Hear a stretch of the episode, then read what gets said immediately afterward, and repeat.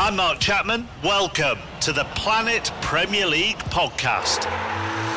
Each week, Cesc Fabregas, Nedum Onuoha, and myself talk all things Premier League. As a player, you don't have time to talk. No. You don't have time to make a plan. You just need to deal with wave after wave after wave. We watched Coach Carter, and he said, "Oh, afterwards, the game's just about doing this for your teammates." And I remember looking around halfway through the film, and half the squad was asleep. Planet Premier League. Listen wherever you get your podcasts.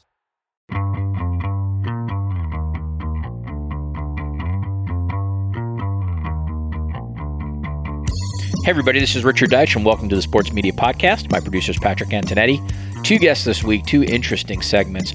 First up, Burke Magnus, who is the uh, president of programming and original content at ESPN. He's a major player at that company, negotiates sports rights deals. Um, he's in the room with the people when ESPN is negotiating for NFL rights or soccer rights, obviously upcoming NBA rights. And we went an hour on all sorts of, uh, of ESPN and industry related topics. I really, really appreciate his time. I've always enjoyed talking to Burke. And we talk about sports rights deals while the college football playoff has not yet expanded, ESPN's upcoming SEC deal, ESPN's, ESPN's interest in maintaining the Big Ten, their relationship where it stands with the NBA, what they're thinking about with F1, what they're thinking about with gambling, um, some of the problems with the Australian Open. So it's a far and wide reaching conversation uh, about ESPN and its business. So I think you will enjoy that. He is followed by Tim Layden, writer at large for NBC Sports, and my colleague at Sports Illustrated for many, many years. One of the truly great feature writers in the country. Um, if you are a sports fan, particularly a sports writing fan, you have probably read Tim Layden's work along the way. He discusses the upcoming Beijing Games, what stories are of interest to him, what he's going to be writing for NBC Sports. Uh, the relationship between a feature writer and a subject. Uh, Tim has explored that in his recent piece on Picabo Street, which is really interesting. We talk a little bit about access and what that means, and then Tim uh, finishes up with horse racing, a sport very close to him, where he's been an exceptional writer. And um, you know, he's as he said, uh, you'll hear in the interview, he's probably as down on horse racing as uh, as he's ever been, and that's pretty stark coming from Tim Layden. So Burke, Burke Magnus to start, Tim Layden to finish, coming up on the Sports Media Podcast.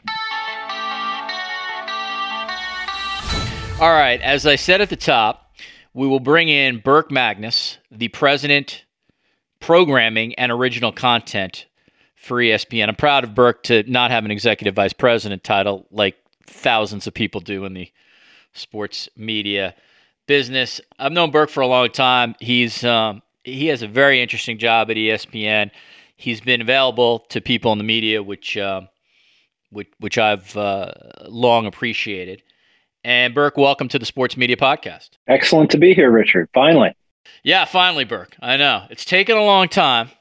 You're not as hard to get as uh, LeBron or Jordan, but you know, not so far away. All right. Well, I've been willing, as you know. So. Yeah, no, I know. You got you got a lot of layers at the at the at the, the mothership there.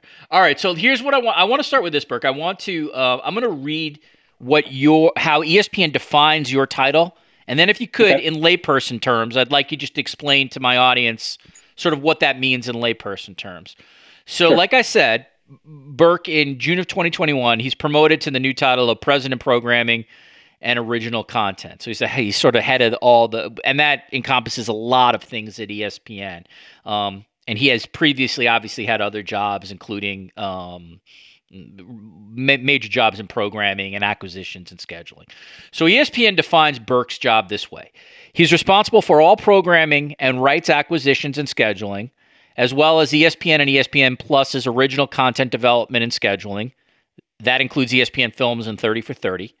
In his role, Magnus is responsible for rights holder relationships, content strategy, and cross platform programming rights acquisitions and scheduling on a global basis. He is a key driver of Disney's direct to consumer priority, including ESPN Plus, through his team's close collaboration with Disney Media and entertainment distribution. Okay, so Burke, for obviously a lot of people who are listening to this, they are they they enjoy sports media, but they may be not in the business. They may be adjunct to sports media. So if you could, in layperson terms, what what what what I just described, what do you do at ESPN?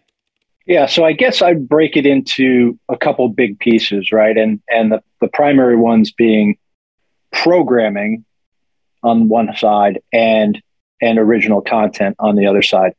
You did say the word global in there, and that's a sort of uh, um, a byproduct of the of Disney reorganization. Now, I report to Jimmy Pitaro, as you know.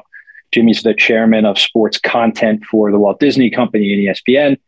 Um, and really, we look at the, the, the that charge as um, sports content anywhere in the world, right? So we're often in in conversations with rights holders for um, and what gets a lot of focus, uh, I'm sure among your listeners and and in and in publications that follow ESPN is what's happening in the United States. But we're oftentimes doing uh, rights acquisitions that have you know distribution either um, opportunities or obligations around the world as well. So the two parts of what I do uh, can be described, I think, most easily as the programming side, which is primarily are rights acquisitions. So doing the deals with rights holders of all shapes and sizes, right?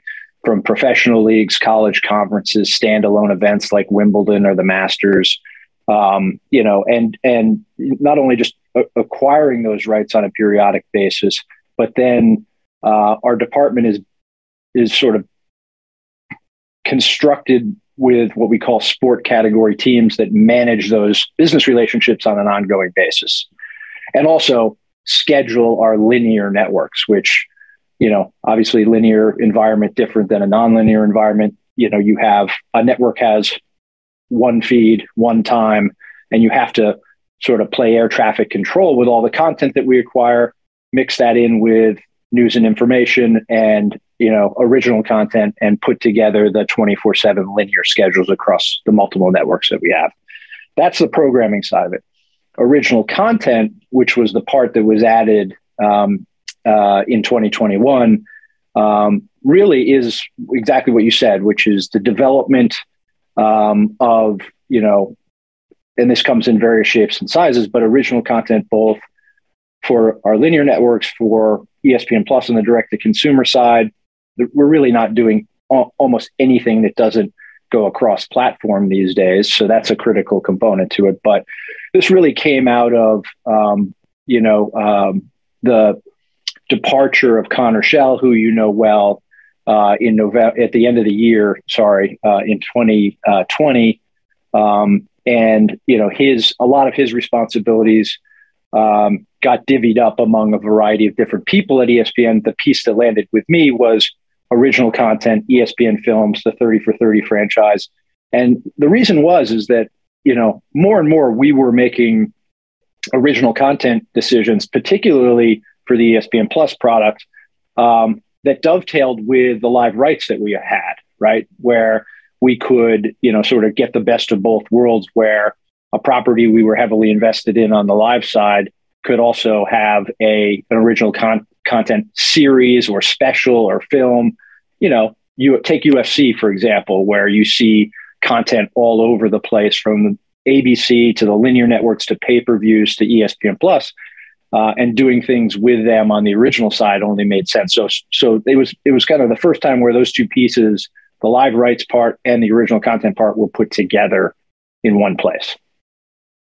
Yeah, I think personally, getting the original content uh, as part of your portfolio is great because I mean, obviously, ESPN's original content for now years now has been some of the premium things that you guys have done, some of the most award-winning things you guys have done. So, to me, that's a that's a great property to have. Okay, so that gives I think that gives people like a sense of what Burke does. And again, in layperson terms, uh, Burke is a significant executive at ESPN. I mean, when you know, if you want to use the sort of the phrase in the room, he's in the room when things get done. So here's where I want to start, Burke. Uh, we got a lot of places to cover because uh, you were involved in a lot of interesting things, but I want to start with something philosophical, sure. if that's okay yeah. with you. And that is when it comes to rights acquisitions, what's your philosophy of negotiation? Because at some pl- times you are dealing with groups uh, and leagues, I should say, where maybe ESPN, for lack of a better word, has more leverage. And then you are dealing with leagues where the leagues clearly might have more leverage because they just might have more bidders and interesting parties. So, do you have a philosophy when it comes to sitting down with these um, different groups of people and and trying to forge out a negotiation to get um, to get said assets to become a to become a partner with whatever these leagues are? Yeah, it's a it's a little bit of a cliche um, at this point, but it's something I've subscribed to for a long time, which was is sort of the old business adage that a good deal has to work for both sides. Um, and I've seen this play out, uh, I, and believe me, I've seen it play out from us being on both sides of that qu- equation, re- feeling like we where the deal wasn't great for us, or feeling like we sort of had every scrap of advantage in in a in a particular relationship. And neither of those things feel great right? I mean certainly doesn't feel great when you feel like you have you know where it's one-sided in in the in in favor of the of the property and and frankly it's never felt great and you and i think you know i've, I've always tried to employ my my own instincts here where where you know you just know when when something um, is too favorable for us, right? And those things generally don't last, right? Um, you know, uh, so um, I, first of all, I, have always subscribed uh, to that, and I feel like we get best results if if it's in that sweet spot um, in the middle. Which, by the way, I think the middle is huge in those cases, right? So there's a lot of room to operate in situations where uh, both sides feel feel great. I think I think the the the problems are very thin and on either polar end. Um, but I definitely look at it that way. And then you know we're we're in the relationship business. As much scrutiny and and as and as um, and you know certainly the passion that that that fans have uh, for for sports and sports content sometimes makes it feel like it's this enormous enterprise you know, which is an ocean liner. And and in my world, it's really not. There's it's very small. It's a lot smaller than you think. And right, so if you get on the wrong side of a of a situation, or or or a personal relationship, um, you're going to see these pe- people over and over and over again. So you know, so treating people well and and treating people with respect. I've always been sort of a low. I've had a low key leadership style. Um, you know, I think pays off because again, if you take advantage of a situation, you're bound to see that person again somewhere down the line. And and so I've you know that's another thing I really take to heart is is the depth of the relationship, uh, both from a personal and professional side, being as positive as possible.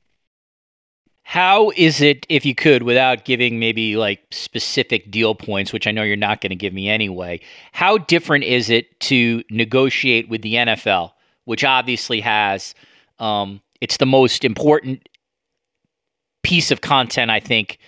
If you were to say entertainment content, I might even just say content. The most important piece of content in the United States when it comes to sort of what it is. They obviously have a lot of bidders from both traditional media, legacy media, as well as you know the the, the FAANGs or the digital players.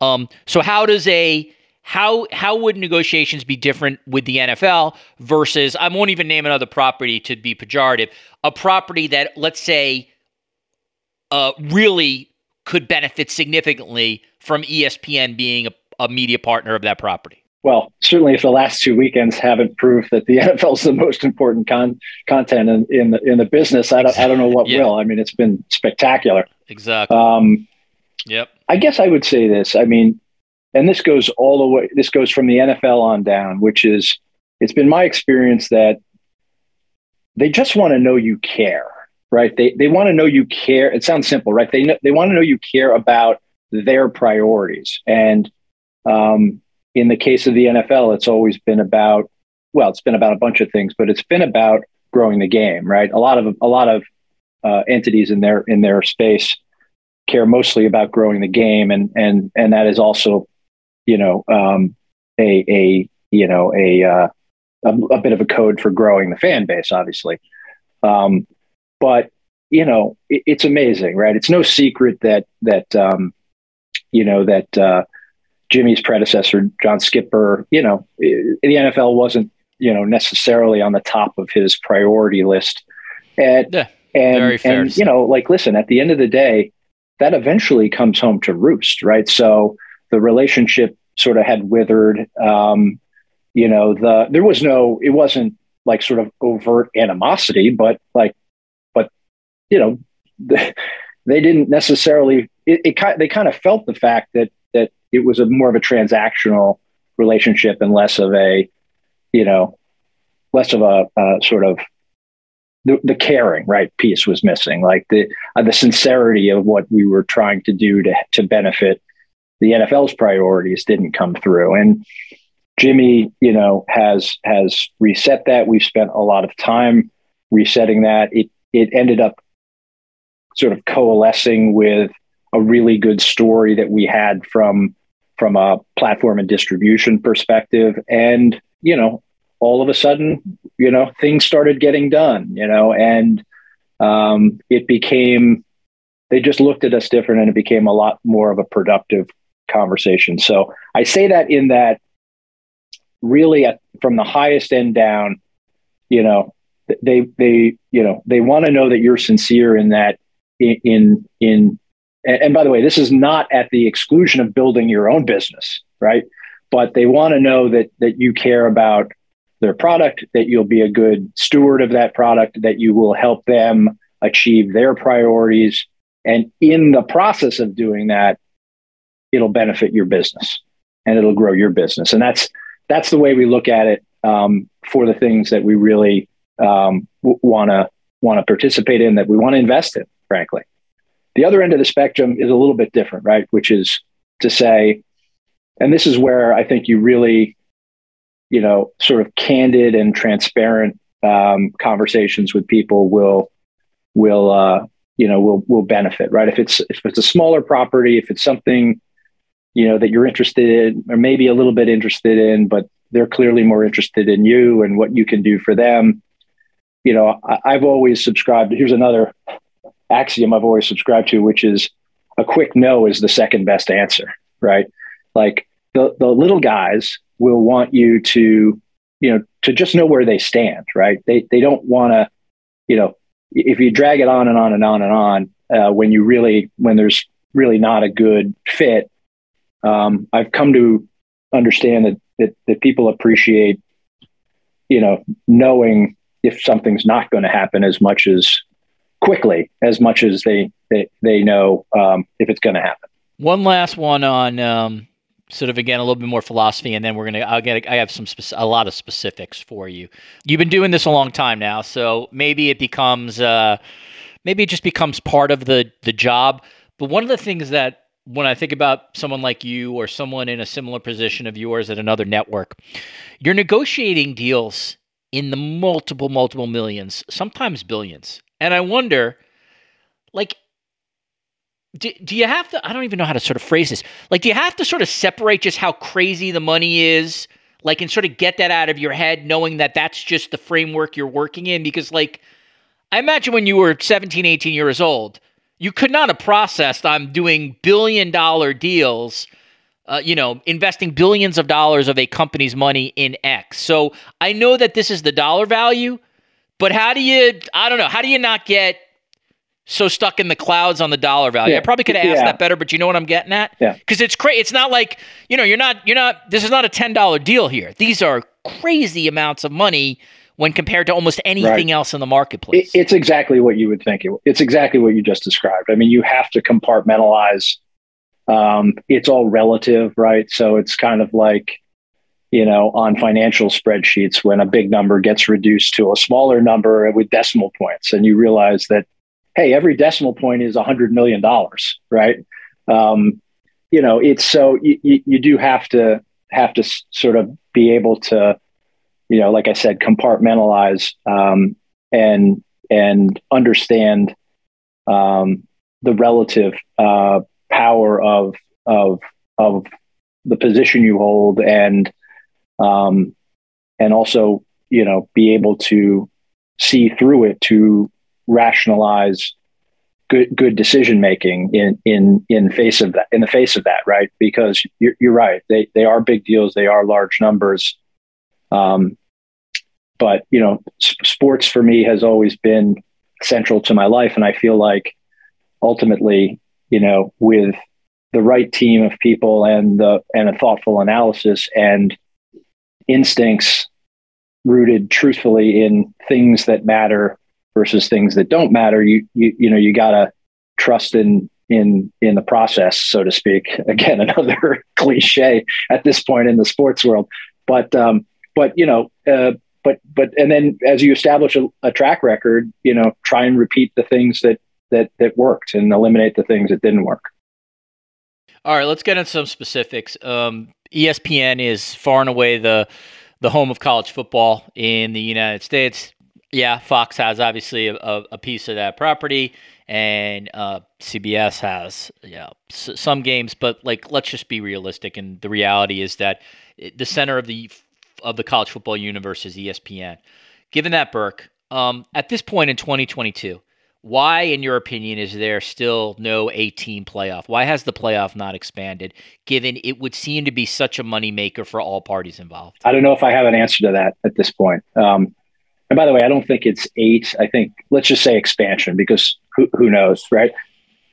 Yeah, yeah, I, that was my word. I yeah, I'm just throwing that out there. Expansion is the right word. You're right. I don't know. I mean, I on, on face, I think there's a little bit uh, of sort of what you see is what what you get. I mean, like I think the industry was the college community rather was you know was um, a little bit you know um, it was a jarring moment in July when when Texas and Oklahoma made a decision to go to the SEC. I think that derailed a little bit of you know the process that was being and the conversation around uh, and the work, very thoughtful work that was being done around college football playoff expansion. And I still think they're trying to stabilize themselves after you know after that to get to what I you know what I would believe would be the next logical step for for for college football. Um, so yeah, I don't think it's a I think it's a uh, an, an issue of it's not happening right now, but it it's very likely to happen eventually. How would you feel if expansion existed and ESPN got a part of that expansion, but did not get all of that expansion? And one of the games or two of the games ultimately were outsourced to another uh, you know another outlet uh, you know how if you if you want to describe that outlet as a competitor or not but in our scenario here how would you feel about that just given right now if if you want to watch college football playoffs you know where you're going right now and that's to your well there's a business context to that question too which is to say you know what is it how much is it where are the games scheduled etc but i think broadly speaking we are we're open to a variety of different outcomes there i, I don't i don't I don't think we would. It's not an all or nothing proposition for us necessarily. Um, we love college football. I think that's been plainly evident for 40 years, and we continue to to sort of be somewhat voracious in our interest. And um, so that that's I'm not trying to sort of pivot away from that. I think that will continue, but um, more than anything, I you know it's kind of like I got I get get this question a lot periodically when big brand name teams are down, right? like especially teams that that that, that maybe are are rights that we don't have or rights that we share. Like Notre Dame's probably the best example for years. This is not the case. It hasn't been the case for years. But in those in those years where Notre Dame has been down, I would people would call me and be like, ah, you know, don't you love that Notre Dame is terrible and it's killing NBC? And I say to him like, no, actually, Notre Dame being good is good for college football, right? Um, and what's good for college football is good for us because we have uh, a, a huge investment in it. I think this is a similar case. We're we're interested in what the best outcome is for college football.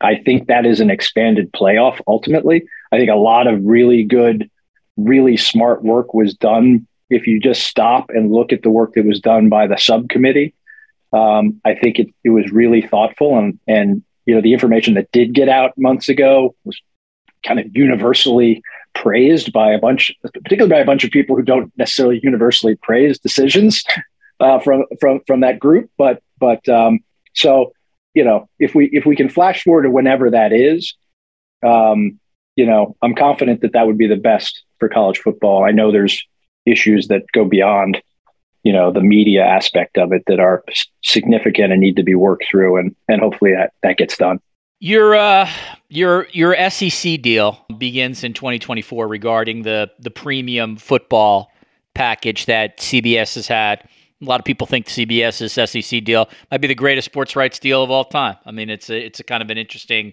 um, examination given what they paid and ultimately sort of what it uh, got them. I, I, will ask you this. You may not want to answer it, but I, I this I get this question a lot from just viewers. Will you try to get this early?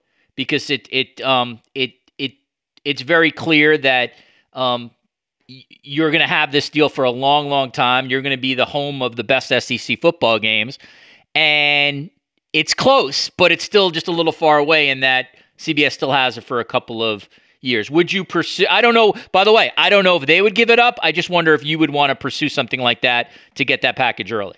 I don't think I'll, I'll, I'll play a little bit of semantics here. I don't think we'll pursue it, right? But you know, there's been a bunch of examples in a variety of different circumstances over the years where you know those things things things have gone in that direction ultimately when they're going to be there anyway and for a number of years as you noted um, but that's not we, we, we we're not going to take that step proactively. It's a conversation I think between CBS and the SEC, and and uh, uh, but certainly we're prepared if if if there's any co- meaningful conversation to have prior to 2024. Although all of our assumptions are is that's not going to happen at this point.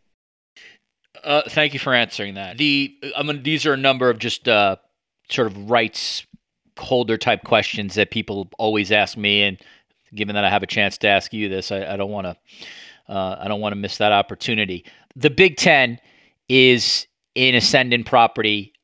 If Michigan Burke is a uh, is a football power, sort of like beyond just a single year, it changes the entire, I think, landscape of that conference anybody who writes about this stuff like I do, you uh, has seen the power of the Ohio State football brand. I mean, along with Alabama, it is far and away the most um, national viewership team that you can have. Um, it's they're actually kind of an incredible brand. that probably maybe people outside of the Midwest don't even realize just how popular the team is outside of the the Midwest. And obviously, you know, Wisconsin, Penn State. I don't have to go on. These Iowa. These are schools with massive alumni bases and massive fandom. Um, given all that, um, the Big Ten is coming up in terms of rights, and uh, could you quantify just how badly you want to sort of keep a part of it? How how you know where where what where does ESPN stand in terms of being in the Big Ten business, given that you know, particularly Fox and others, are going to want to be in the Big Ten business as well?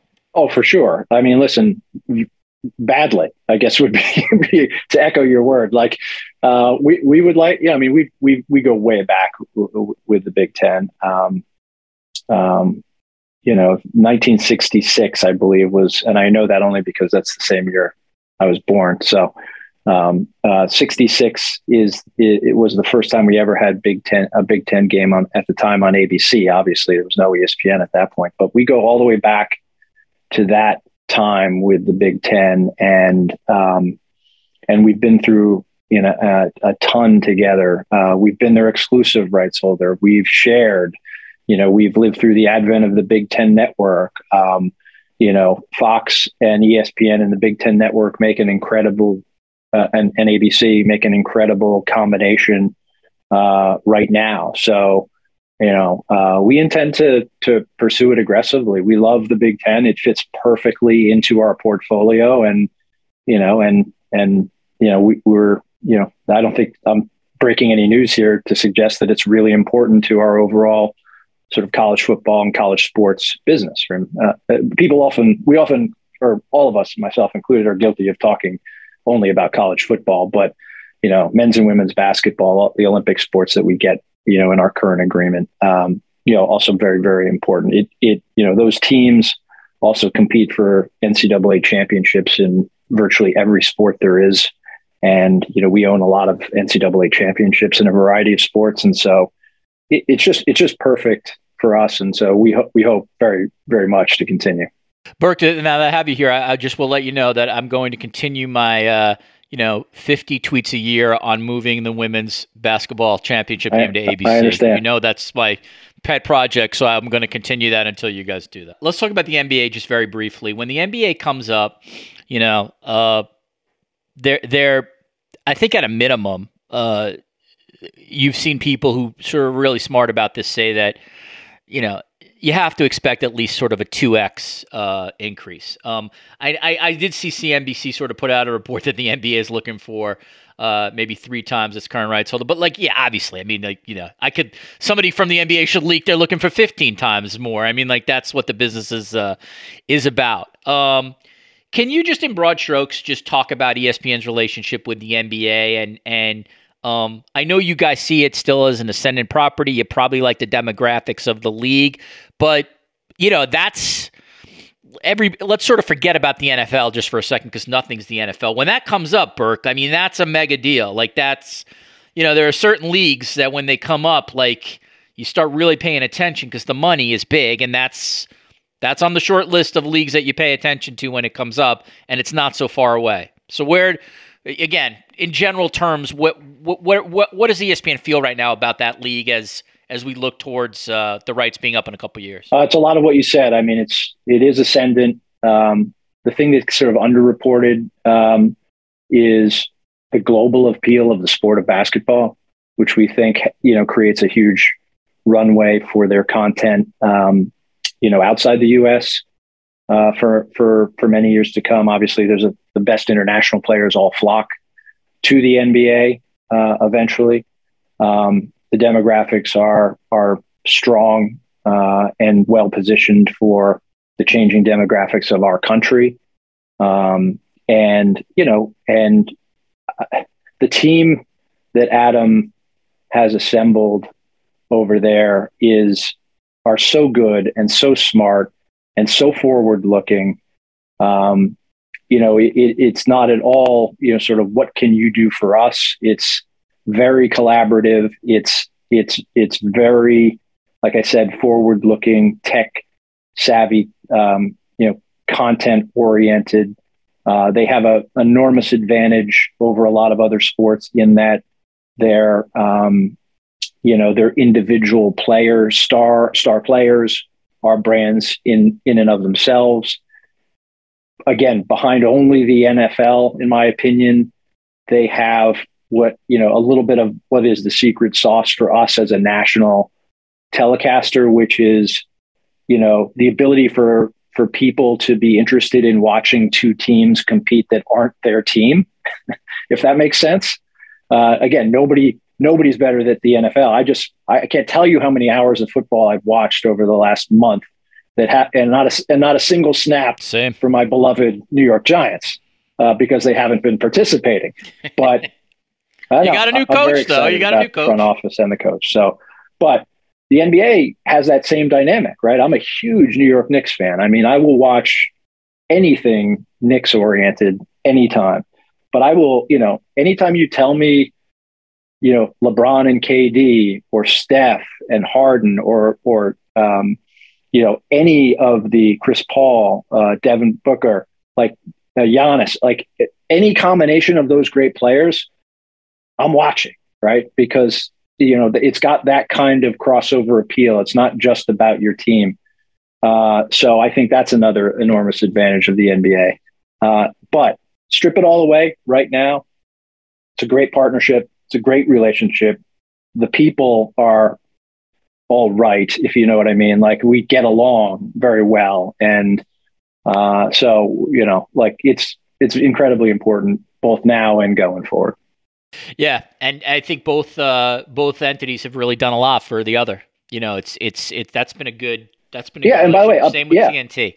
I think that's been an excellent relationship it, for. It, it totally for agree. NBA. And if I can jump back to, to your other piece about your question about the Big Ten, like sure, like nobody sit, nobody ever talks about the fact that it's been Disney and and Warner Media now you know TNT and ESPN and ABC, like that that sharing of the NBA has been going on for a very long time now. Incredibly productive, incredibly collaborative. Like we work well with Turner. It's one of the reasons we were excited that Turner also sort of came into the NHL dynamic. Um, you know, after we did that that initial deal, um, you know, we, we, we there's there's a great um, you know we sort of know what they do. There's a great spirit of of cooperation there as well, and I think that's also key to to the NBA's um, particular dynamic right now as we sit here today. Yeah, it's interesting. Well, like, uh, uh, just as an aside, like I'm always interested because I obviously I talk to a lot of production people, Burke, like you know producers and directors and stuff like that. And while like ESPN competes with Fox and competes with Warner Media, you'd be surprised at just how collaborative a lot of these things are like on the ground level where like directors or producers will talk to each other and say hey like this really worked for me. I know you guys have this game later on and stuff like that. So yeah they in many ways they obviously compete in business but at the same time in other ways they're really resources for each other. And that's how you i Burke, you know this sort of fundamentally that's how you grow a property writ large absolutely. Which and by the way, helps like, everybody. I'll take it one layer down like production operations you know the guys with crewing and trucks and transmission right. and all that stuff they have to. Oh yeah, you yeah. have to. You got yeah. it. So you have to work together. Exactly right. You gotta right. Yeah. You. I mean, that probably even far more than actually the content and the direction of the actual game product. Your your operations people really have to work together. You're dead on. I mean, listen, we, we listen. We we, com- we we compete. There's no doubt about it. I mean, and, and by the way, that's fun. Like a lot of us, you know, we all grew up sort of following sports or playing sports or both. Like, yeah, Absolutely. your way to be a GM way, in, like, in, a, way. I, I, kid you not. One, one of the first emails I or text messages I sent this morning was to David Berson, who's a good close friend of mine. I said, "Congratulations on another awesome game! Like unbelievable." You know, so you know, yeah, we compete, but but at the end of the day, like you know, we don't we don't sort of wish ill will on anyone. And if they if they nail a game, if, or if we nail a game and get a huge rating, I get the same kind of messages. So that's good. What I, I've told you this because I just think it's like it was so prescient. Uh, you were ahead of the curve. The F1 deal that you guys have is phenomenal. Like you just like we're so ahead. Uh, now again, no one can predict Drive to Survive. Like you know, this is a unicorn, and people are so into it. But the reality is, like, you know what? It's smart business for you to be with that property when something like that exists.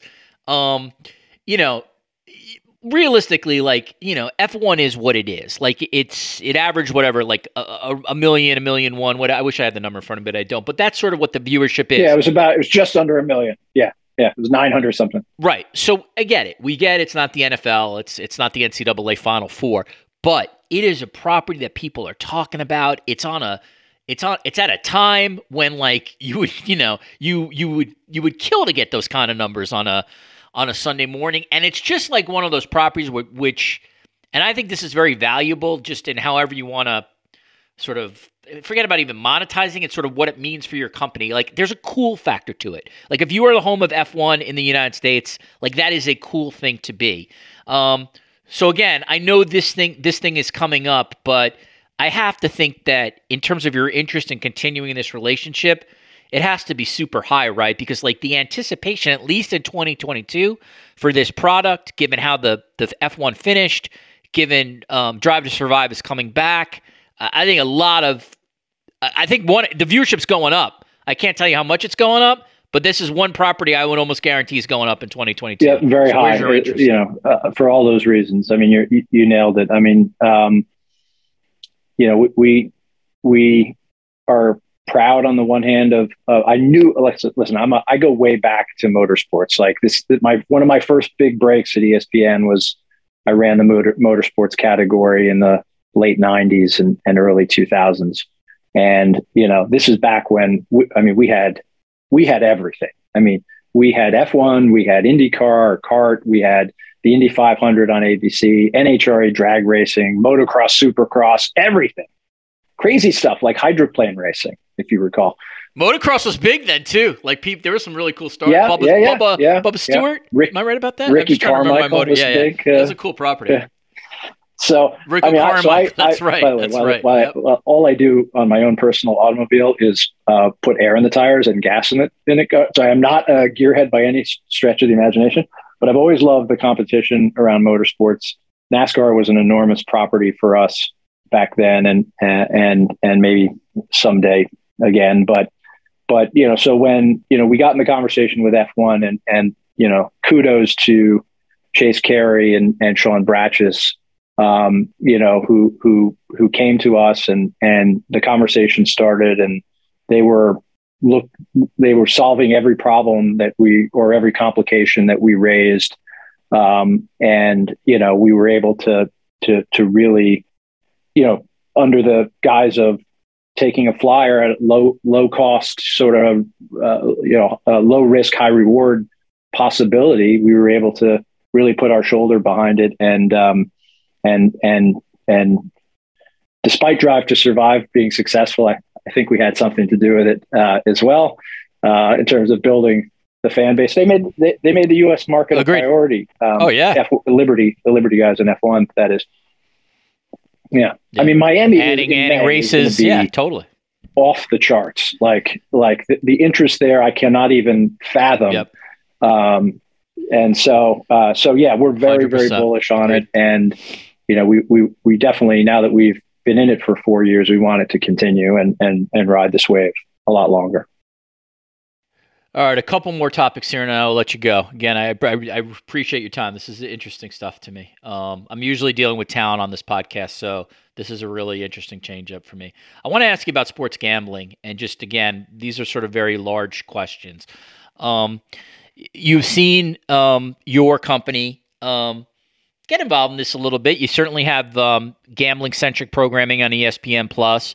Uh, I think we've seen it more on your linear networks a little bit. We definitely see it on ESPN.com. Let me read you something Jimmy Pitaro said, and that this will sort of start my question here. Uh, so this is Jimmy Pitaro. Head of ESPN here. Uh, I will tell you that sports betting is a growth opportunity for us. Hard stop. I would also say we've been interested in this space for quite some time. There's some narrative out there because ESPN is owned by the Walt Disney Company that we've shied away. It's actually not true. So Jimmy is sort of saying that like you're you guys are investigating this, you're interested in this. Um, Burke, you have seen this, so this won't be news to you.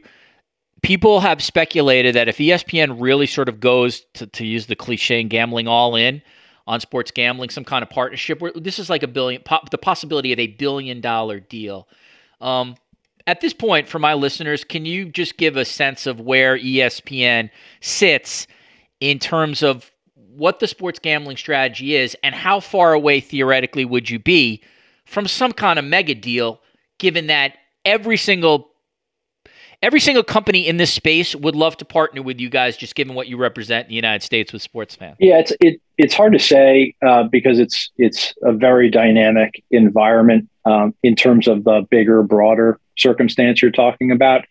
Um, we do know, and, and what you've seen to this point, and there's a couple different segments of our business that that that sports gambling will benefit.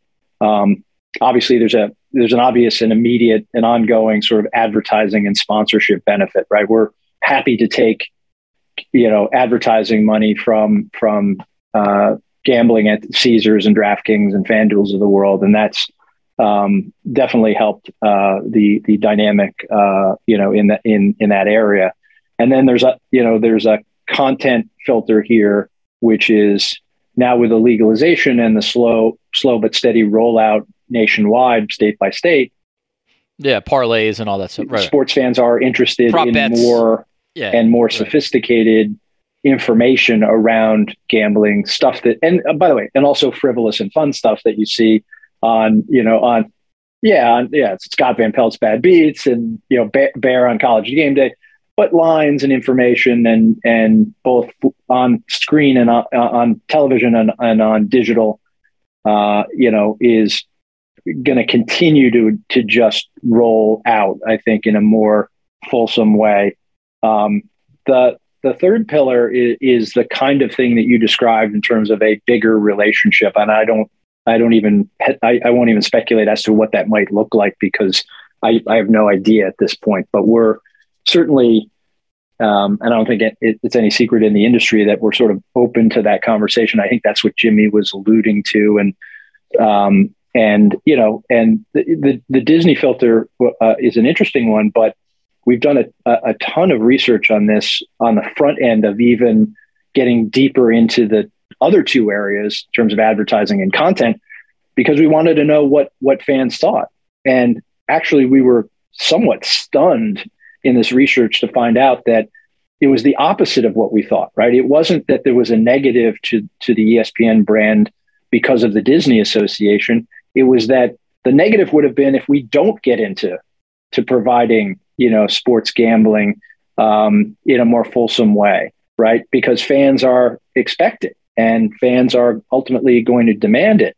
um, and they're going to seek it out and find it in other places if we don't provide it. And and so that that's we're that's sort of guiding uh, our our our thought process today. But at the end of it, all of those things, um, you know, sort of roll up to the notion that, which is ultimately the halo over all of this, is that um, responsible sports gambling is going to provide an incredible boost to engagement with sports fans and sports content.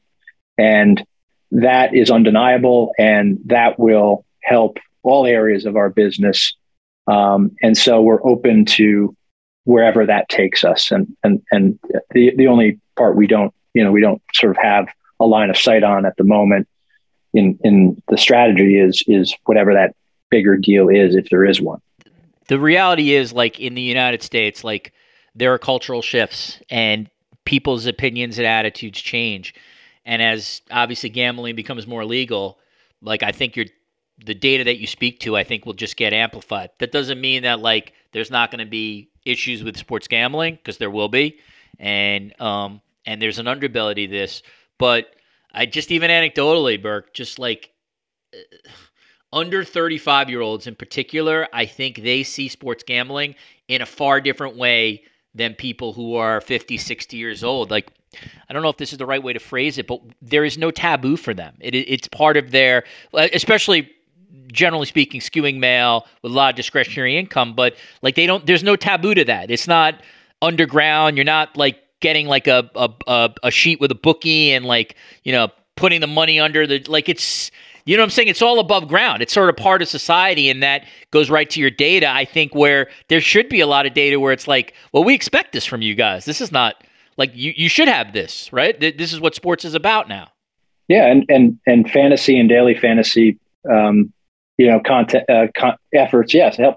My I have kids that are 22 and 20. They didn't live a single day where fantasy football didn't exist. You know what I mean? Like so, like they they're they're sort of that they they're trained in a way to have this be a form of uh, entertainment and engagement with sports. And so I totally agree with your with your theory there. 22 and 20 year old, that's good focus groups for your job, by the way. Really good. Oh, for the last 10, for the last 10 years, you have no idea.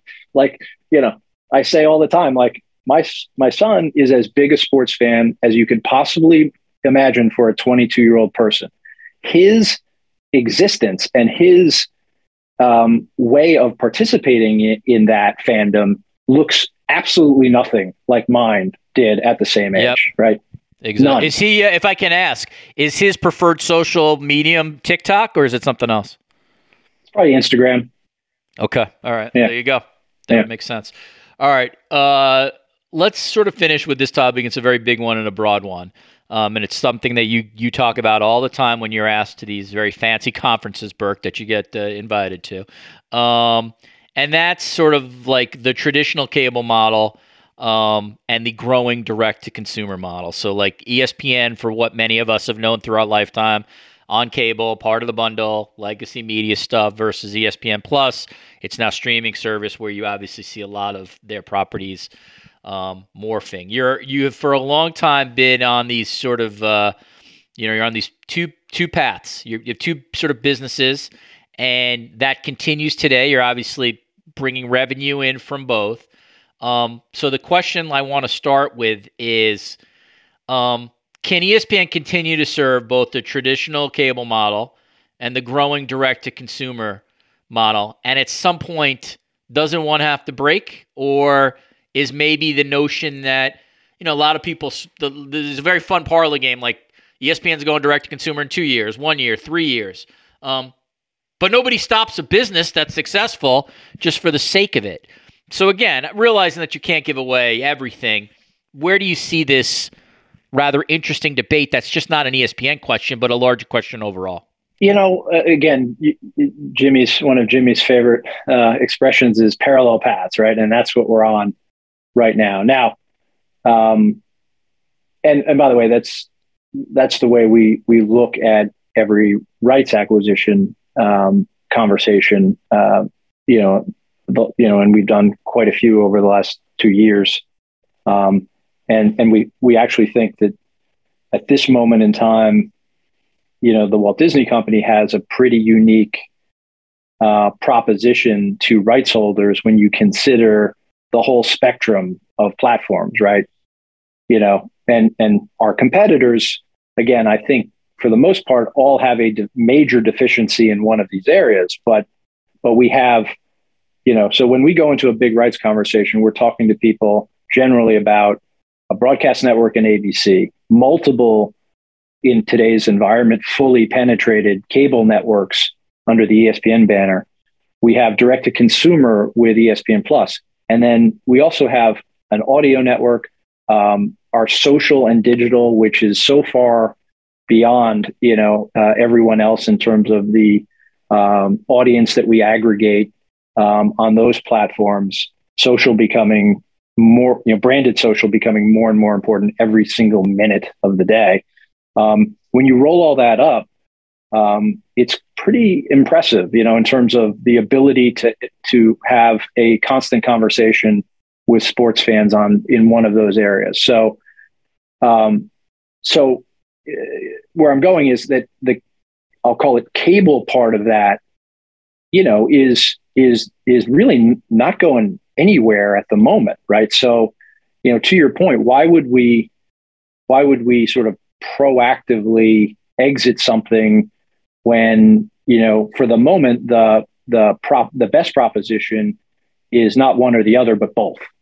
And you know on the direct to consumer side for the most part um, you know our content offering has been centered around things that are complementary or incremental to the espn networks. And it's a and and in my line of work like this has been incredibly fun because we've been able to you know have meaningful conversations and do rights acquisitions with a bunch of properties that in a purely linear world would have been we wouldn't have had any conversation to have with them you know? So a bunch of the global soccer leagues whether that was Serie A to begin with now with CBS but certainly La Liga and Bundesliga and the FA Cup and the EFL and all of that like in a purely linear world we're not like what are we saying to them? We'll do we'd love one game a week or we you know can we buy the can we buy the Barcelona and Real Madrid games and, not, and nothing else? No, like that's a ridiculous conversation to have. So, so ESPN Plus has allowed us with things like UFC, global soccer, college content that that that we otherwise couldn't fit on linear, uh, which a, a, lot of people care about. By the way, Patriot League graduate, so you know, Holy Cross is you know, I'm I'm very yeah. well served by by ESPN Plus in that regard. Fordham. Yeah, Fordham. Uh, Ivy League was sort of the first to, to, to take the plunge on ESPN Plus, and they have the, essentially their own network there now.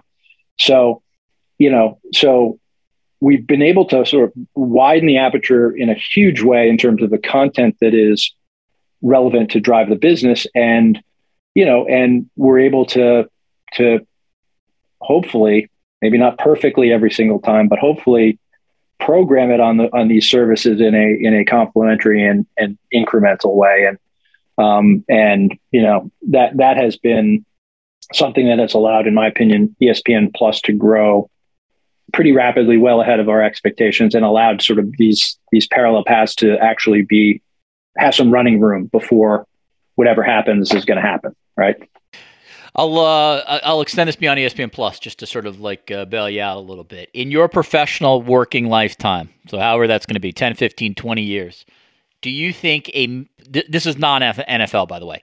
Do you think a major championship will be held on a streaming service, meaning the that that eh, one of these big sports, the final game in your working lifetime is that held on a streaming service, whether it's Plus or or another one of the the streamers? Yes, 100%. Okay. All right. So that, that at least gives you some kind of time frame as to um, as to where we're uh, where we're heading. Can I ask you about ESPN's interest in NFL Sunday Ticket and where that stands? Sure. And you know, uh, Bob and Jimmy have both spoken about it, and so um, yeah, I don't know that there's a meaningful update to what they've said, but it's certainly something that that we have great interest in, and that we're we're exploring. It it hasn't, you know, these rights have not been, uh, you know, distributed differently in a very long time, if ever, right? In terms of what it has been via uh, DirecTV for for many many years. So, uh, and it's NFL content at the end of the day. So it, it, it whatever is possible could be very meaningful um, from a business perspective in a variety of ways. And so it's a really interesting, um, you know, uh, and and fascinating in a way conversation because it, you know, it, it just hasn't been uh, it hasn't been out there for for a long time,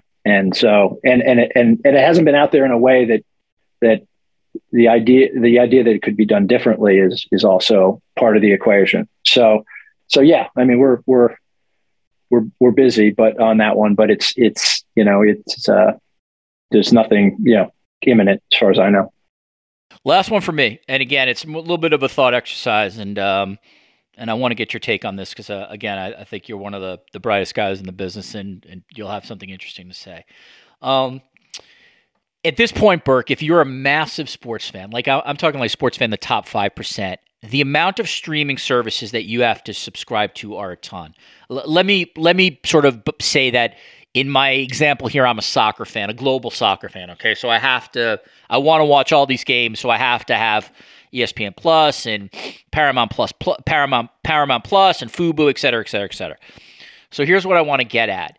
Um, in I think at a certain point, it just seems logically that there has to be some kind of consolidation of the rights when it comes to streaming because I don't know if the market can sustain people paying hundreds and hundreds and hundreds of dollars if they want all this content. Now, I get maybe that's not every sports fan, and a sports fan will make a decision as to I'm a Big Ten fan, so I'm just going to get ESPN Plus.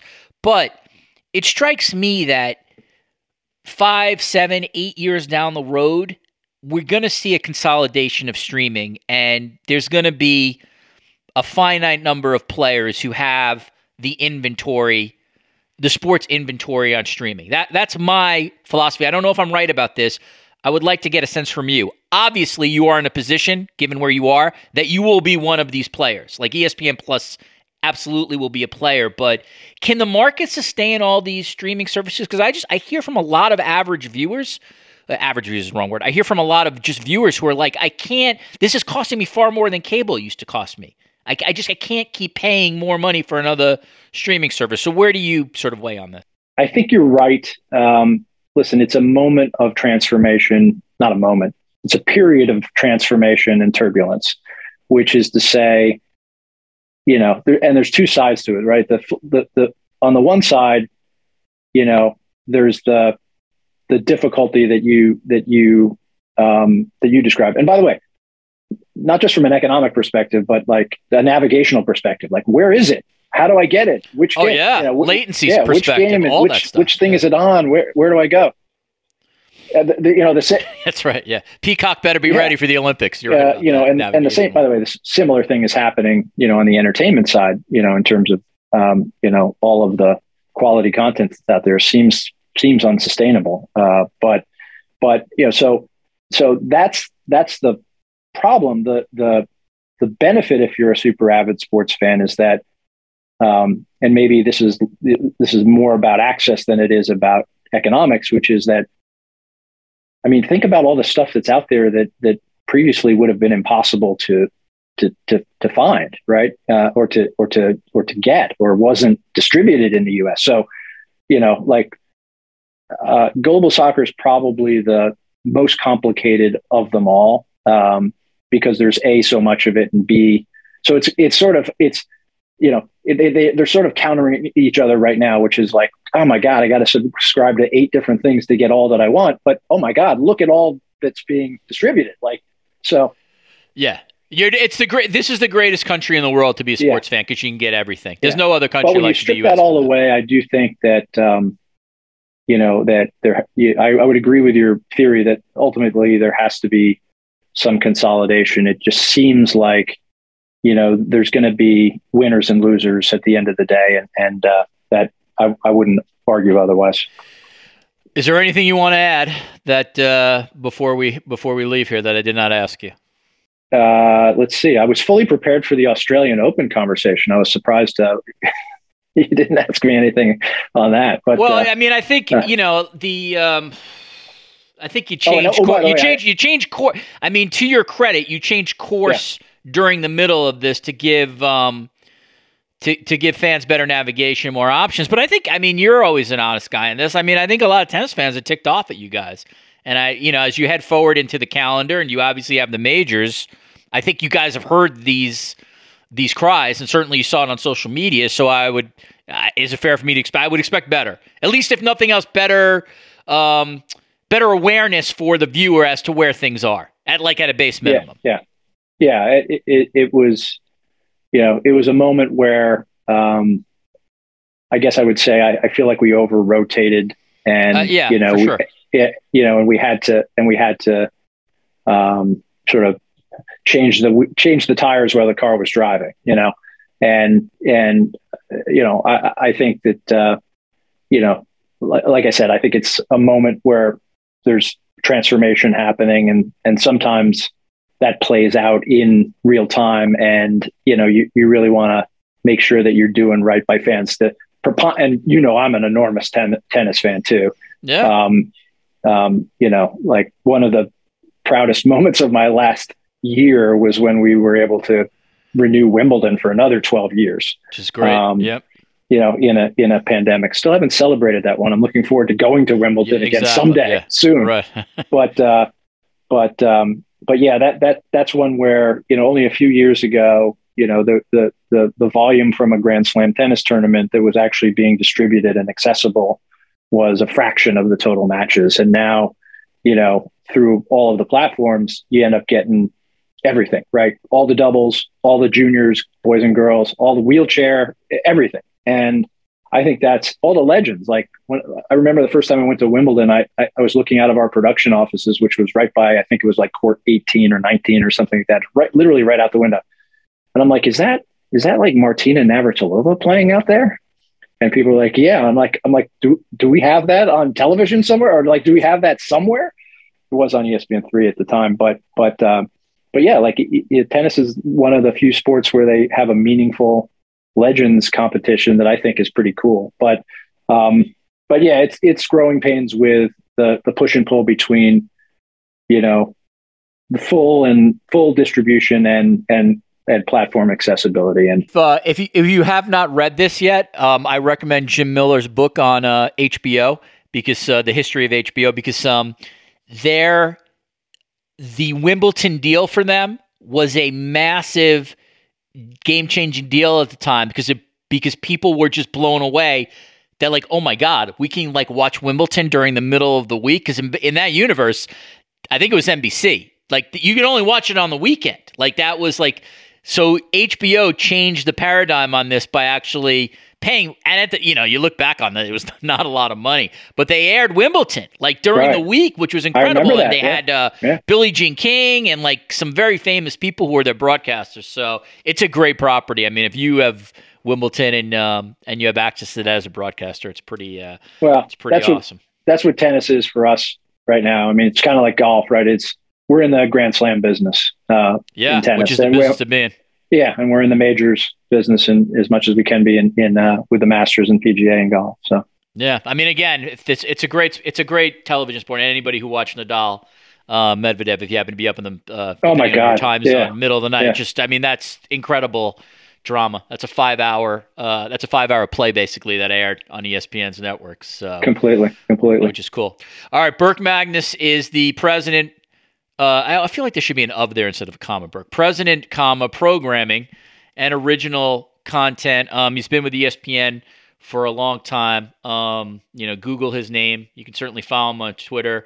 I'm saying this. This is not his words, but I would not be surprised at all if one day Burke Magnus is the chairman of ESPN. So you just got 50 more. You almost got an hour basically of uh, of thoughts from someone who is again sitting at the table when these. Uh, when these decisions are made.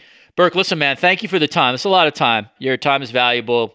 You go to a lot of these conferences where people pull you in, and you, you give less time than you gave me for this podcast. So I, I sincerely appreciate it. I, have always appreciated our professional relationship. I wish you nothing but the best, and and thanks so much for joining me today on the Sports Media Podcast. Thanks, Richard. Great question. It was a real pleasure, and hope to do it again sometime.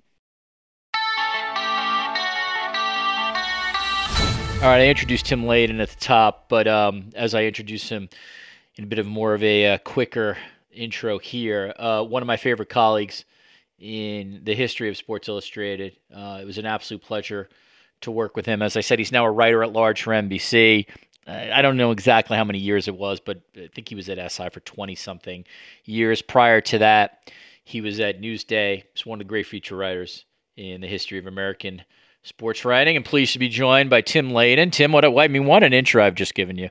I mean, how nice is that? Yeah, it just doesn't get any better than that. 25 years at SI is the 25. number. 25. Wow. Yeah. Yeah. All right, so let's see. Let's start here. I worked with you for many Olympics. I worked with you for seven Olympics. I, I think you have. How many Olympics have you covered in person? 15, 16, something crazy like that? 20? 14. Yeah, 14. 14 okay. Yeah. Seven winter and, and seven summer. Okay, you are you are you are writing about the Olympics, but you are doing this stateside. So, and you understanding you work for NBC now, so sort of listeners should just know that you know Tim is employed by the network now. That that is the rights holder for the games. Start. So I want to start here, Tim. The um, the great thing about the Olympics is even with all the the geopolitics and the sort of the the underbelly of it, and obviously this these games have a massive one: China's human rights abuses, um, Peng Shuai. I, I, I mean, just COVID. There's just like a there's like a litany of just sort of negative clouds surrounding these Olympics. That said, sort of the greatness of the Olympics is sports always sort of bails the the Olympics out. Like someone always sort of does something that that is incredible and it makes you remember why you love the Olympics and it and it makes us stand up and take notice or cheer. So I wonder for you for from your purposes, what are some of the more interesting sports stories of these games? At least maybe in the the sports that you've specialized in, which uh, which is alpine skiing um, and, and, some other uh, mountain sports for years at SI. Yeah, I, I, mean, and you're totally right about the the uh, the ability of the Olympic Games, and I think there's a parallel with college sports too in America. Um, both of them are are really um, undercut by a tremendous amount of hypocrisy and and corruption. All of it out in the open. I mean, it's been the Olympics in particular. People have gone to jail for Olympic corruption, and and uh, everybody knows there's huge issues with China. I don't have a problem saying that, um, but you're right that what happens is we get there. You know, we get to the first weekend of the NCAA tournament with all of college sports problems, and you know, by by 115 of that first day, we've forgotten about all of it. And uh, the same thing happens with the Olympics. Um, eventually the athletes rise above all that and and give us amazing stories and an amazing show um, in spite of everything. And there's a lot of everything in China for sure. Um, there was a lot of everything in Tokyo in the summer, um, and that wound up being a pretty darn interesting Olympic Games to to watch, to be at, to write about, to broadcast about. It was, um, it, it, it you know, as as Bruce Arthur, the great Toronto columnist, said to me halfway through, he said, "It's uh, it's awful, but it's the Olympics, and it's a great product, and I'm glad to be here." Um, I wasn't there for those; that was in Tokyo. But yeah, but these current games, uh, I'll be doing mostly um, alpine skiing. Um, so I'm, you know, I'm curious to see. I, obviously, for an American journalist, the overwhelming story is to see what Mikaela Shiffrin does, whether she enters three, four, or five events and how she performs in those events because um, she's probably, I mean, right already in the top five all time ski racers. Um, but she hasn't really handled the Olympics. Um, I mean, she's got three Olympic medals, which is nothing to sneeze at, but she's also kind of struggled with the unusualness of the Olympics and not necessarily from a pressure standpoint, although some of that, but also just from the um, unpredictability of it with weather and with ceremonies and transportation. Um, all those things have cut into one of her great allies is routine and uh, and staying on schedule and training more than anybody else, and all that gets hard at the Olympics, and it's affected her in the past, and uh, it'll be interesting to see how it affects her this time. Um, and yeah, I'm a, I'm interested in all of those sort of America centric stories. I'm interested in USA Canada hockey. I did a piece for NBC on TV about that uh, women's side, um, and you know I'm interested to see if Shaun White has anything left in the tank, and uh, interested to see what surprises pop up because they always do at the Olympics. Tim, um, I want to ask you about Mikaela Shiffrin and how do I sort of phrase this? I feel like the the the dominant alpine skier in a in an Olympics, at least if we sort of remove let, us go back at least you know 10 or 12 years and then sort of go back to the 70s 80s 90s like i feel like those people really could become household names stars. And for whatever reason and uh, again i don't know if it's less people i mean less people are watching the winter olympics. I don't know if just the american sort of there's just so many sports stars on the american horizon that only so few can break through but do you have a sense as to why, like that person, like the Mikaela Shiffrin, the Lindsey Vonn, whoever that person is, why haven't they found the same kind of equal stardom the way maybe their summer equivalents have, like a Michael Phelps or Katie Ledecky or you know whoever is sort of the the the Usain Bolt, the signature star of the of the summer games. Is it a question of size? Is it a, is it a question that the summer is always going to be bigger than the winter? You, I don't know. Have you have you thought about this at all? Because it's that's kind of interesting to me. Because even if Shiffrin has a great Olympics, I don't think in March we're going to be talking about her the way we would talk about Michael Phelps after you know 2012 or or or um, you know his great uh, accomplishments. To me, the um, the whole Olympic world and the sort of the star power and the presentation of it it fits into what I consider sort of the nicheization of of sports, um, where and I think Phelps and Bolt kind of prove this rule. They're the exception that proves it. But to back up, I, I just think that in America, we're at the point where basically everything that's not the NFL is a niche. It's no longer sort of on equal footing. And okay, you want to say the NBA, you want to say college football, okay, but they're still dwarfed by the NBA, by the NFL. Um, and I think almost like the NFL is sort of the the monster that ate all the other sports, and then all the other sports are fighting to sort of be a vertical product with their audience. That changes on the night of the national championship game in college football. But again, in the same way that you won't be talking about Mikaela Shiffrin in April, only the real hardcore college football fans are talking about Georgia right now. Um, so I think the Olympics have sort of have sort of been affected by that in in a pretty big way. And sure, Phelps because he was across five Olympic games and just his achievements are so mind-boggling. And it's even more mind-boggling that he's made those achievements seem real, um, which they aren't. They're unreal. And Bolt was the same way, not necessarily because of his accumulation of medals, although he won eight medals across three Olympics, which is unprecedented for a sprinter, um, but also the flair that he had and the way he presented himself in the sport, which made him a really once in a lifetime athlete for anybody who was anywhere from 15 to 60 when he started competing. You're just not going to be another one of him, not going to be another Phelps. Um, I don't think Katie Ledecky got nearly to that level, nor do I think she ever will. Um, and not because she isn't an incredible athlete. And I think people like Vonn and Shiffrin, Vonn is kind of, she's worked really hard to make herself a brand outside of skiing. And I think she's had a decent amount of success doing that.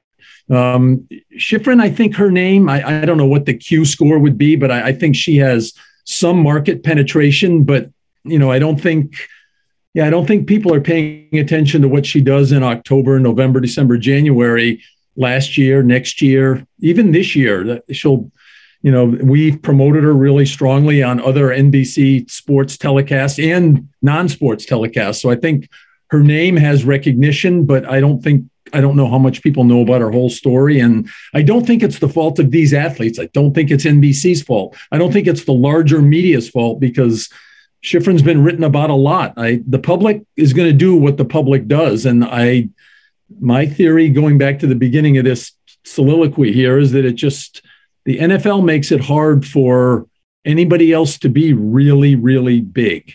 Um, you know, maybe some tennis players. You know, the, there's no golfer that's like Tiger Woods. So I think it's not just an Olympic thing. I think it's a sports thing. Um, but I think someone like Shiffrin gets her gets her spot on the stage in the next few weeks, and and she'll be really big for that short time. And maybe something happens that makes her bigger. Tim, these Olympics um, are unique given the obviously the challenges that I mentioned uh, at the top, including obviously a global pandemic. When we worked at Sports Illustrated, I mean, there were times when we would have, man, I can't even imagine, you know, 70, 75 staffers in Olympic Games. I'm sure even before my time and when you first started there, there were there were more. The Associated Press will obviously have its contingent. New York Times obviously is going to have a sizable contingent. I've seen um, some reporters from USA Today are going, et cetera. But the reality is, there's certainly going to be far less American journalists covering these games than the previous games, and certainly, you know, when compared to like a Vancouver or Sochi or Salt Lake City. For you, covering this um, or writing about this, I should say, from stateside, what are the biggest challenges for you in terms of not? I don't know if you're disappointed that you're not there, but the fact is you're not there. So, what are the challenges of not being there and still writing about this?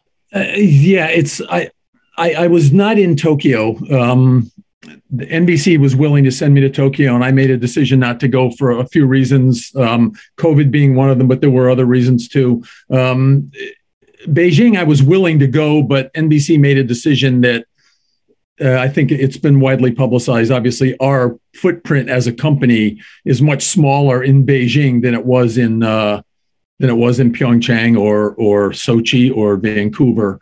Um, a lot of the production, a lot of the uh, all of the talent now will be in Stamford. And, and that's partly a, a technological advancement thing where NBC has learned how effectively they can cover something like the Olympics from a very um, a very large operation in Stamford, Connecticut. But for me, obviously, not being able to see, to touch, to smell, to to experience what I'm writing about in person makes it very difficult. Um, it, it, there's no question that you can't produce quite as um, resonant a piece of content from your from Stamford in an office or from my own home office, and I'll bounce back and forth between the two. Um, but you can't; it's just not the same. Um, but you try and use technology, personal knowledge, expertise, um, everything you have in your you know in your arsenal to to make your content as good as possible. And uh, I found that covering Tokyo that way, there were days when I was disappointed in what I produced, and there were days when I was surprisingly happy with what I produced. Um, you know, I just think that the way we write and podcast and broadcast to the world is different now. Um, it's a more um, aware audience, so I think you can take chances with your voice and with your structure of stories and structure of any of your content. And uh, so I think being not being in Tokyo, not being in Beijing forces me to think about what I want to type and what I want to say and to use my own voice and my own past experiences and expertise in the sports to try and do the best I can. And but bottom line, I'm I'm trying to put a band-aid on a big problem, which is that I'm not there and uh, nothing can change that. But I don't think it's as limiting as I expected it to be. I appreciate that answer. Here's what I want to finish with, um, and that's uh, your Picabo Street story. So you profile Picabo Street for Sports Illustrated. Again, um, when when you were at Sports Illustrated covering your beat, she was obviously during an Olympic Games one of the most important figures for for you, just given where she ranked in the world and ranked obviously in the U.S. And you sort of recently, you, you, you looked. It was it was a really interesting piece. You, you sort of looked back on your profile of her, and you examined it not just your story on Picabo, but really the relationship between um, writers, uh, feature writers, I should say, and subjects. So I want to I want to read something that you wrote and, and get you to comment on that. Um, and herein lies a hard reality about the relationship between writers and those whom they, we, write about, notably in the world of sports feature writing and featurized event reporting, where we strive to capture the essence of a subject constrained by, constrained by time, circumstance, and most of all, truths that a subject withholds or that we fail to find. As journalists, even at our best and most earnest, we access only a slice of the subject's life, captured at a singular moment framed by the emotions of the moment victory or defeat, celebration or despair, medal or no medal, self assurance or fear. We take a snapshot and hope it holds, and our work almost always requires some cleanup, occasionally because we get something wrong, or much more often because we got it right and opened a wound. And so it's a really beautiful piece of writing, and I think really, um, I think dead on. And I wonder, Tim, you've done this for a long time. You've done it at the highest levels. I mean, is do you look at how do you look at feature writing sort of in a way at its core of, and I don't mean this to be pejorative, but I'll just sort of say it. It's sort of people using each other in some way. The writer is sort of using the subject to try to get inside and tell a certain story. The subject is using the writer obviously to promote who they are, at least the optics of who they want to be. Yeah, it's interesting. After that Picabo Street piece came out, which was about a story I wrote about her at the 1998 Olympics, and uh, I got some really powerful comments from her father, and uh, used those in a story to tell the story in a certain way. But it it basically hinted at some some um, unpleasantness and uh, some um, less than ideal circumstances in the family. And turns out it was a lot worse than that, and I didn't know it at the time. Um, but when I wrote that story, um, a friend of mine sent a quote from the great Joan Didion, who died a couple weeks ago, in which she once said, uh, "Writers are always selling out somebody."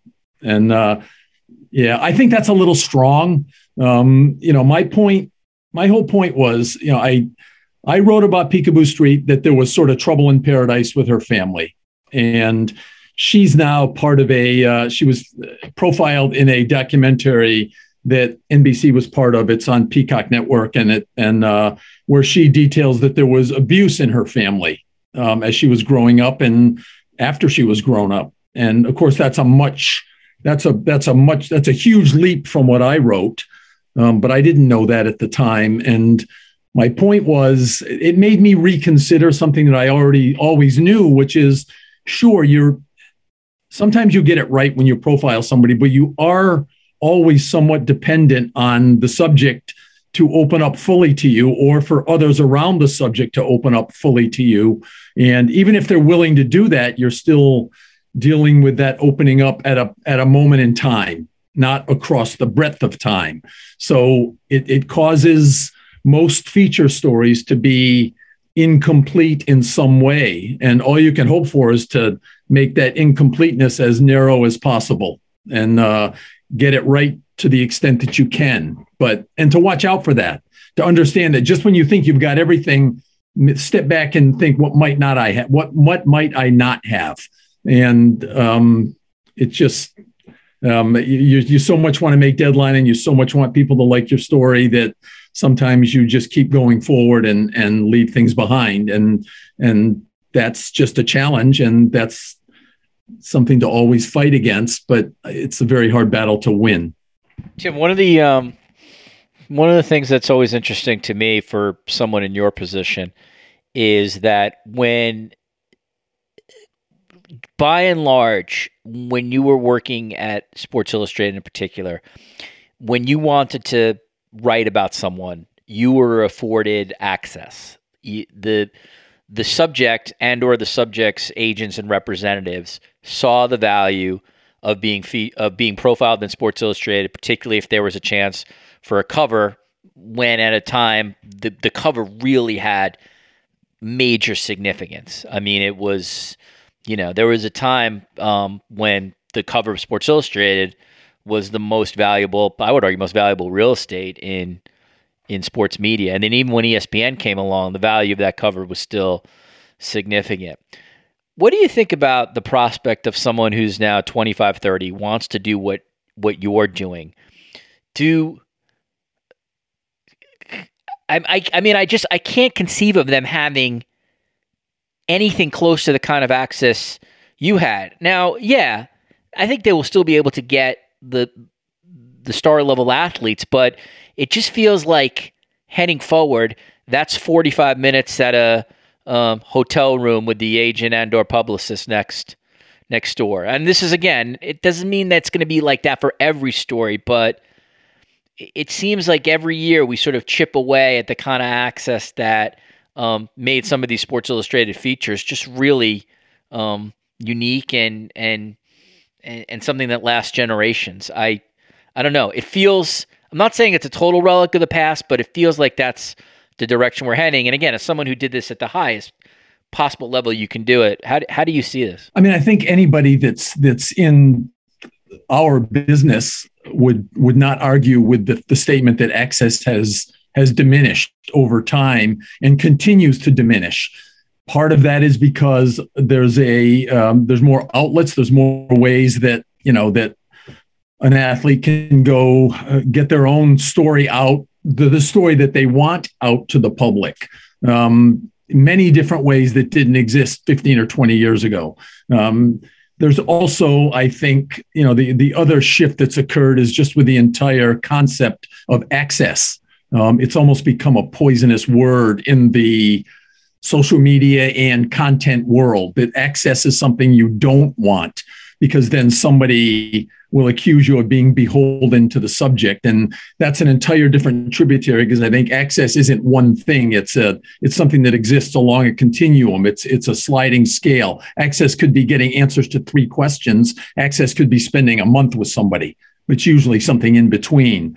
Um, and as soon as you have that access there is now a certain percentage of the audience, and it depends on the subject and it depends on the writer, that's going to accuse you of being um, an unreliable narrator because you achieved access. That, access poisons your ability to to look with a with in real gimlet-eyed way at that subject. I disagree with that. I think you can have again access writ large and still be um, still understand that the subject is not who you're writing for, the audience is who you're writing for. Um, but but those things have all become much more complicated than they once were, and I think it's probably driven. Um, it's probably driven writers and publications away from what we would call the straight feature and look for stories that have more layers, stories about a time, a place, a concept, a trend, um, into which you work profiles.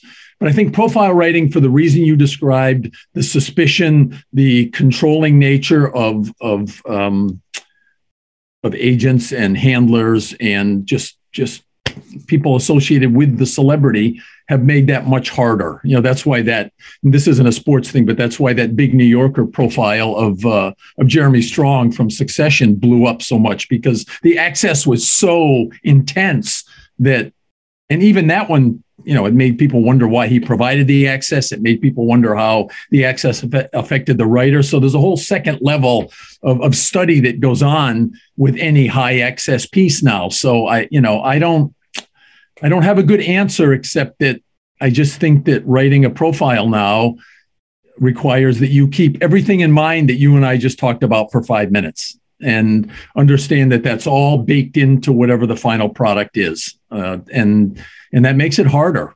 And I do think it drives people away from the big celebrity profile, which you can still do well, but it's just it's infused with a different sort of um, set of of priors than it once was, and it just I think the the audience is going to be less accepting and more um, more discerning at whatever at any profile, and it just makes the job harder. Last one for me. Um, we're both uh, uh, major horse racing fans. You obviously uh, have covered it for years. I'm just uh, I'm just watching it. Are you? Um, is it your plan to um, to head back onto the Triple Crown Trail and to write about that? And where do you see the place of horse racing as we head forward in the 2020s? It's interesting, Tim. The there's been obviously, as everybody knows, the sports gambling sort of revolution in the United States, just given the legalization of gambling. And you've been able to gamble on horse racing for, I don't know, you would know better than me, 100 years at this point, it feels like. So, you know, I always wonder, like, will, can horse racing be a part of that, uh, that money infusion? And I don't know. Um, it's still great to watch those big races. I think people still are interested if a horse is, is running for the Triple Crown, but and you would have a better sense than me. I don't know how many people are interested in the Santa Anita Derby, and I don't know how many interested people are interested in in um, in going to uh, Saratoga uh, to watch the Travers. Where is uh where's the sport heading forward vis-a-vis the infusion of sports gambling? Yeah, I think that there are there are tracks in America now where you can bet on um, not only horse racing but games. Um, I know at Monmouth Park in New Jersey, you can, and I'm sure there's others where you can you can do sports betting and horse betting in the same place. Um, so that's horse racing will benefit from that. So I think that's already happening. Horse racing has tapped into the uh, you know the the slot machine uh, dynamic, you know, a couple decades ago to try and you know put put machines into tracks and try and build their purse structure through another kind of gambling. So that's been happening for a while and i think it'll continue to happen. That's a separate question from where horse racing really stands in the public eye. Um, you know i think that we got to a point a while ago where it's kind of the derby and everything else. Oh, i should say the derby a triple crown chance and then everything else. And it's a the Derby and then a potential Triple Crown are big things. Um, you know, I, I, but the Derby stands on its own. There aren't that many Triple Crowns. There's, you know, only been 13 in history, and you know, only two in the last 40 years. Um, horse racing has been beset with a lot of problems in the last few years that have no question eroded its trust factor with the public and even with its own audience. And right now they're in the middle of a the sport is in the middle of a of a huge imbroglio where by far the most popular face in the sport, Bob Baffert, is not eligible to compete in the Kentucky Derby this year because um, his horse last year that won the Kentucky Derby was uh, Medina Spirit was disqualified for having a, a banned medication in his system, um, and Baffert is fighting that, and and that's ugly um, and the, the, disqualification is still being adjudicated. But when you have Baffert is by far by by by multitudes the most the only celebrity in the sport, and now essentially a lot of the sport feels that he's a cheater, um, and with good reason. Um, and it's hard to see how the sport then finds a new Baffert to elevate and make a personality when the public was burned so much the last time. Um, or Baffert beats all of this in court and becomes that personality again. And is that good for the sport? Um, so, and we also had a situation, not to go on too long here, but horse racing, the um, Horse Racing Safety and Integrity Act was passed by Congress, which meant that USADA, the U.S. Anti-Doping Administration, was supposed to take, take over drug testing in horse racing, but backed out at the last minute because they couldn't arrange an acceptable agreement with horse racing um, to, to do the testing. So now we're back to where it's a whole bunch of different racing commissions doing their own testing, and that's not trusted by the public at all. Um, so I, I, horse racing is not in a good place right now. Um, it's less attractive to me than it's ever been because of all the things I just said. Um, I still love the still love watching great animals run. I worry about how they're cared for. Um, I worry about the people that are entrusted to care for them, and um, all those things make it hard to watch. You know, it's it's. I've been through this with track and field.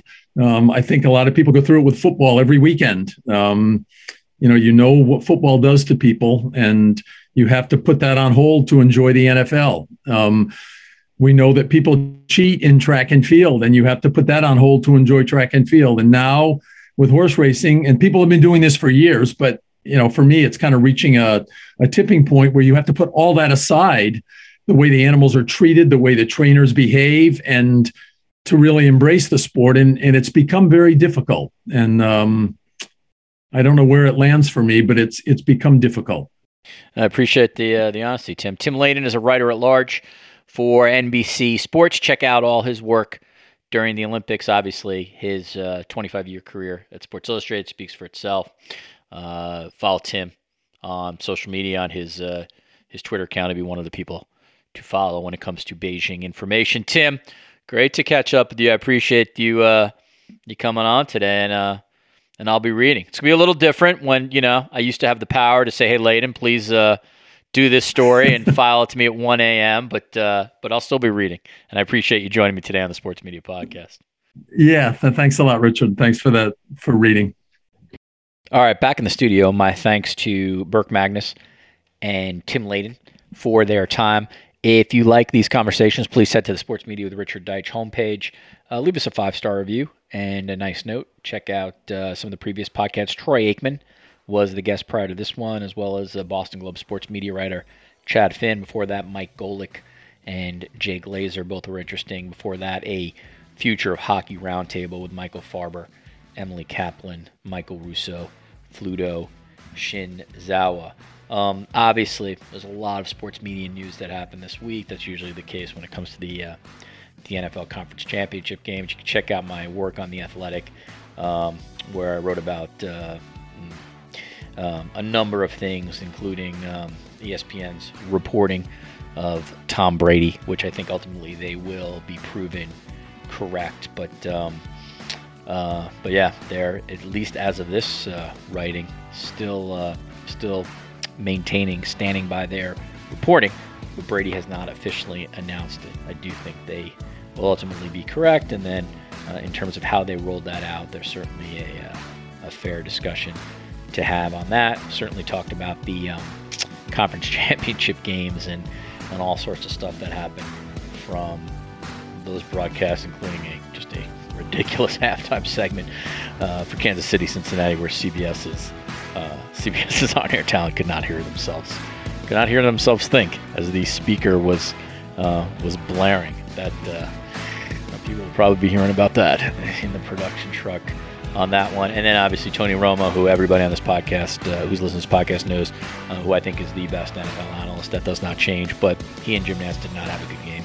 Uh, they were off. Romo was uh, was really too amped. Just uh, you really wish he came down a couple of ticks, but um, you know, like like myself, like everybody else, not you can't you're not perfect 100 100 uh, out of 100, and my opinion writ large on Romo remains, but uh, but yeah, he did. He this was not uh, this was not his best game uh, for sure.